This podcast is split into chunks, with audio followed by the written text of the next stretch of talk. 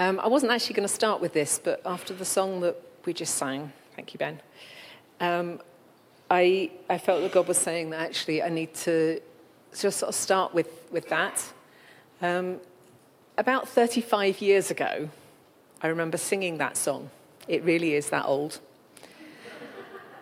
And it came to that last verse, the you have broken chains that bound me. And at that point, I didn't feel that. And I just walked out. And my youth leader, bless him, followed me out and prayed with me and let me sit and cry and what have you, as you do. And I actually think that that speaks into where some of us are feeling this morning. You know, every time I sing that song, I can sing that with truth. You have broken chains that bound me. You've set this captive free. Um, and actually, as we look at Esther this morning, I think probably she would have felt a little bit like I did all that time ago. That actually, I'm feeling chained up, I'm feeling trapped, I'm feeling stuck. I don't know where God is. And so I just wanted to share that before I shared what I'd already prepared this morning. Um, and actually, Esther's not an easy book. It's been one of those books that's been sort of questioned and why is it in the Bible in the first place? It makes no mention of God. It makes no mention of praying. It makes no mention of giving thanks to God. And yet, it's in the Bible, it's in our scriptures. And I think one of the things is that this book is here because it's an invitation to look for God's activity behind the scenes. It's an invitation to look for God's activity when we can't see Him, when we think that God is absent, when we think that we've been abandoned. That that's actually what this book is looking at in many ways. It's a, you know, and it's also an invitation to see that God will use anybody who's willing, whether it looks like they know him or it looks like they don't. And so just think about some of those things as I'm speaking this morning. I will give you a bit of a rundown because I don't know how many of you have read Esther anytime recently. Um, it's 10 chapters, um, and I'm speaking on one of them well, kind of one or two verses from one of them. So I'll give you a sort of overview, background, and then we'll read the passage. So basically, we've got Esther. She's a young orphan Jew being brought up by her uncle Mordecai. Um, in exile, away from her family land, away from where her heritage is. And in this land, the king got upset with the queen one day and banished her. And then he wanted a new queen. So Esther was taken into the, queen, the king's harem and was then elevated to the position of queen. So this is a young girl, don't know how old, but she would not have been in her mid 20s, mid 30s. She'd have been younger than that. Um, she didn't say that she was Jewish. Um, and that was because her uncle had suggested, no, don't, don't say that, don't muddy the waters, anything. Over time, we see that there was a time when Mordecai had heard of a plot and he saved the king's life. And it was written down somewhere and then forgotten. He also, so Uncle Mordecai, had angered Haman, who was actually second in command in the kingdom because he would, would not bow down to him. It doesn't say why he wouldn't bow down to him, but he wouldn't bow down to him. And so Haman got really ticked off about this and decided that he wanted to get rid of Mordecai. But instead of just trying to get rid of Mordecai, he decided he was going to get rid of all the Jews. Whole lot, all at one fell swoop. And they would all be killed by their neighbours on a certain day, about 11 months hence. Okay? This is where the, the chapter that I'm reading this morning starts. Chapter 4. When Mordecai learned of all that had been done, he tore his clothes, put on sackcloth and ashes, and went out into the city, wailing loudly and bitterly. But he went only as far as the king's gate, because no one clothed in sackcloth was allowed to enter it. In every province to which the edict and order of the king came, there was a great mourning among the Jews, with fasting, weeping, and wailing. Many lay in sackcloth and ashes. When Esther's eunuchs, eunuchs and uh, female attendants came and told her about Mordecai, she was in great distress. She sent clothes for him to put on instead of his sackcloth, but he would not accept them. Then Esther summoned Hathach, one of the king's eunuchs, assigned to attend her, and ordered him to find out what was troubling Mordecai and why. So Hathach went out to Mordecai in the open square of the city in front of the king's gate. Mordecai told him everything that had happened to him, including the exact amount of money Haman had promised to pay into the royal treasury for the destruction of the Jews. He also gave him a copy of the text of the edict for their annihilation, which had been published in Susa, to show to Esther and explain it to her he told him to instruct her to go into the king's presence to beg for mercy and plead with him for her people. Hathach went back and reported to Esther what Mordecai had said. Then she instructed him to say to Mordecai, All the king's officials and people of the royal provinces know that for any man or woman who approaches the king in the inner court without being summoned, the king has but one law. They be put to death unless the king accept, extends the gold scepter to them and spares their lives. But 30 days have passed since I was called to go to the king. When Esther's words were reported to Mordecai, he sent back this answer Do not think that because you're in the king's house, you alone of all the Jews will escape. For if you remain silent at this time, relief and deliverance for the Jews will arise from another place. But you and your father's family will perish. And who knows but that you might have come to your royal position for such a time as this? Then Esther sent this reply to Mordecai Go gather the Jews who are in Susa and fast for me. Do not eat or drink for three days, night or day. I and my attendants will fast as you do. When this is done, I will go to the king, even though it's against the law. And if I perish, I perish. So Mordecai went away and carried out all of Esther's instructions. So that's chapter four. The rest of the book tells us how there were just apparent coincidences that saved Mordecai's life before Esther could even go to the king. How Esther flattered and used what she had to speak to the king. How Haman was defeated. How the Jews were saved and Mordecai was promoted to second behind the king in the kingdom. And how the festival of Purim came into being for the Jews to celebrate. And Derek mentioned this one last week when he was talking about things that help us to remember what God has done for us. So I was thinking about Esther, and it's, it's like, yes, she was, in theory, the most powerful woman in the kingdom. But she was still subject to very severe restrictions about who she spent time with, where she went, going and spending time with her husband. All of those things, very restricted. She couldn't choose what she did.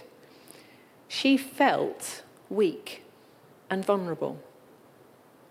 And you've got to remember, her husband was someone who was rather erratic and tended to act on a whim by what had gone on. She felt vulnerable, even though she was the most powerful woman in the kingdom, she still felt she didn't have a voice. But Mordecai encouraged her to speak up. And I think there are many people today that may feel vulnerable. They may feel they don't have a voice. And that might be people here, it might be people out in our community, people that we work with. But that is still true of a lot of people. I really liked it last week, when Derek said that life is a journey, and it's about living it. It's not about the destination per se, it's actually about how we live our lives now, and it's about living this journey with God. And so today we're actually going to be looking at some of the things that we can come across in that journey. What happens when we see something that is wrong, that's unjust, that's harmful? And what about when God feels absent? So, for the Jews at this time, they didn't really know God. They were in exile. Some of the Jews had returned by this point back to the land of Israel. People like Nehemiah and Ezra, which are the books directly before Esther in the book in the Bible. but many hadn't. And Esther and those that we're talking about today, these are the ones that hadn't gone back.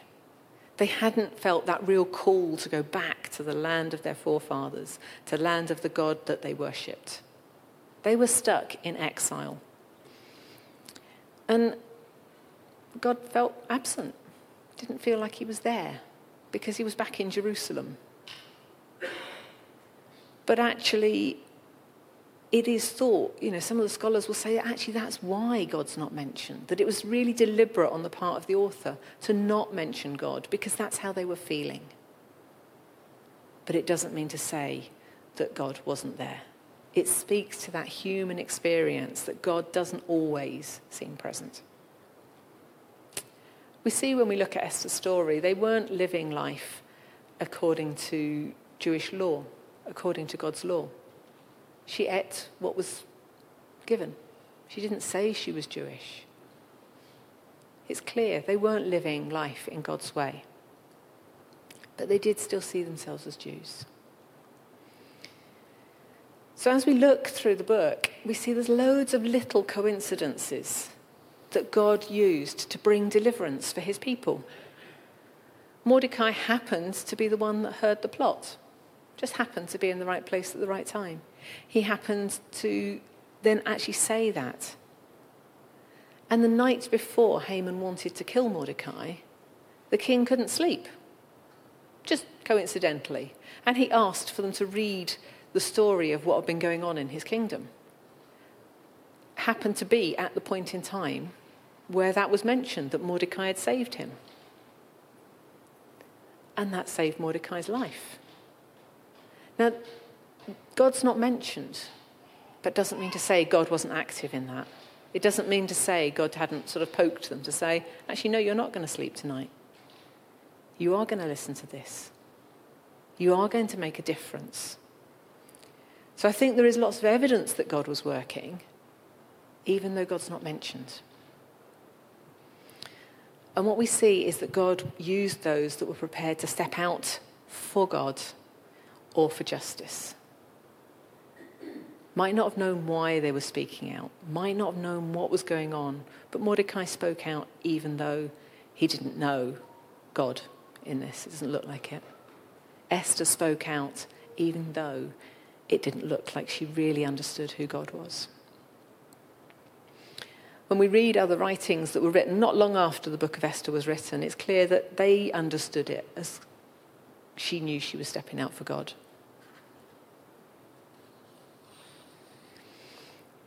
But God worked through all the people who did what they could do. And I think this is something I know I've always struggled with is I look at people and I go, oh, it would be so amazing if I could do that. And every once in a while, God sort of, sort of says to me, that's not your job. That's not the job I've asked you to do. You do the job I've asked you to do. Let them do the job God has asked them to do. Mordecai spoke out to Esther. He had that privileged position. He could do that. The Jews, they fasted, they mourned. Esther spoke out to the king. Mordecai couldn't have done that. The other Jews couldn't have done that. She did what she could do. He did what he could do. Her servants fasted alongside her. They might not have had much choice, I don't know, but they did that. And she then stepped out and probably shaking like a leaf because she knew the consequences could have been quite severe. And that's really difficult to do. And for everybody, different things will be that trigger point of what makes us shake like leaves when we're trying to do something that we believe is right, that when we believe that we're asked, doing what God has asked us to do. And the thing is, I think what this book shows us is that when we feel that God is absent, when we feel like we're far from God, we can still do what we know to be right. We can still use our voice for those who don't have a voice. Nearly every single one of us has some level of privilege, whether we realize it or not, and we have some level of voice. We can use that voice to speak out for people. And just because God feels absent, it doesn't mean to say that God is not there. We sang earlier of God's faithfulness. You know, through the years, you've always been there. And you will always be there. That is true no matter what, even when we don't feel it. We can look out for coincidences. We can look out for those times when God is working, when we think, I haven't been down that road for ages and I suddenly bumped into somebody, or I've done this and it, I've just suddenly rung somebody and it was the right time. I'd made an appointment with somebody and it just was the right time. Those kind of things. And we can actually say, okay, I don't feel that that's God working, but I know that God is working. And rather than trying to do what someone else can do, we should be doing what we can do. And it has to be us that does the things that we can do, not somebody else. I can't ask Chris or my girls to do the things that are, God has asked me to do. I can't ask you to do things that God has asked me to do. What I can do is say, Go do the things God has asked you to do. And, you know, when Mordecai told her that maybe she was in a position for such a time as this, in verse 14, we can feel that as a bit of a, oh, that's such a big thing that's being put on somebody. But actually, it's, it's a one thing. She wasn't asked to go and stand up in front of the king and risk her life every day. It was this specific thing at this specific time. We are called to do what we can in the time we are living and in the position that we are in now. And I think, you know, sometimes we can look at it and think, okay, well, that all worked out well. So what if it hadn't worked out so well? You know? Um, and Esther actually had thought about that before she went to the king. If I perish, I perish, verse 16. And I don't think this is a fatalism. I think this is more a way of actually Esther saying, This is so important that I need to live my life totally for this. I need to be completely sold out for this. And actually, if it all goes belly up and I die, then actually it was still worth living for. And sometimes doing what God has asked us to do, doing the right thing, doesn't mean things go well.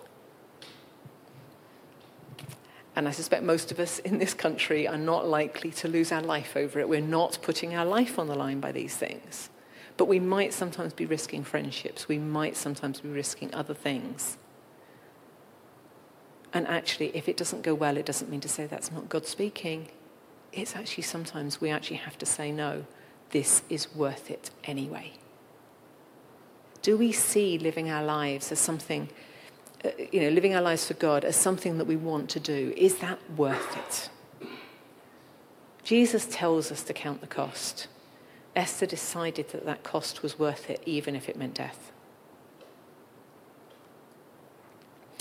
We don't know what would have happened if Esther hadn't spoken out because she did. But what we do know is that Mordecai was sure deliverance would still come. And Mordecai saw that small chance and encouraged her and supported her as she went for that. So, obviously, afterwards, it all went well. Spoiler alert. Um, and, you know, the Jews were saved. They instigated this Purim feast. Remembering those things, like Derek talked of last week, does help us to remember that when we feel like God is absent, actually God is with us because we know He's done it in the past. We know He's been with us in the past. And we're going to remember these things. We're going to mark these festivals. We're going to mark these times to say, I know God has done it in the past, and I'm going to hold on to that. And the Jews ce- celebrate Purim because of that. And whenever I'm preaching, whenever I'm doing stuff with home group, whenever I'm, I'm reading the Old Testament, whenever I'm doing other stuff, I will always tend to look and see how do I see Jesus in this?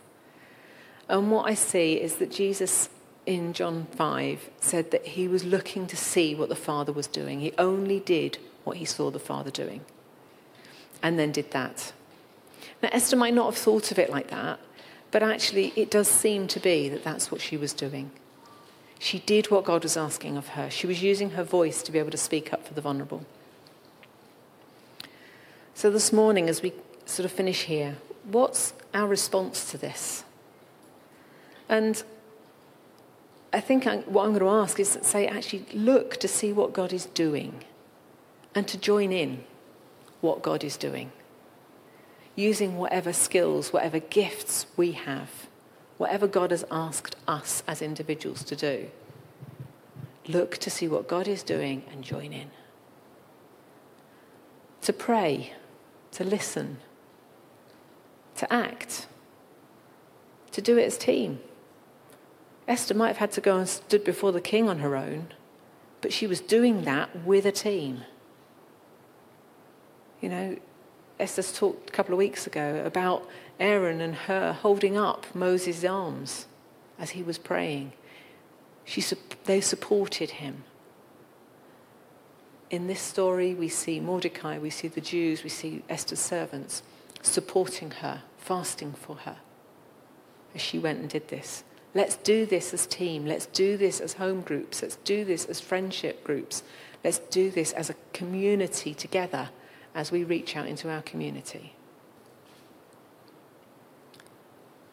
So look to see what God is doing behind the scenes in our life, the bits that aren't labeled as God bits, but actually God is still working. Have a look this week, see where God is working.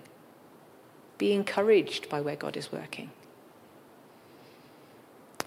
And if we don't know what to do, when God seems absent, when we can't hear him, when we just don't know, we can always come back to Micah 6.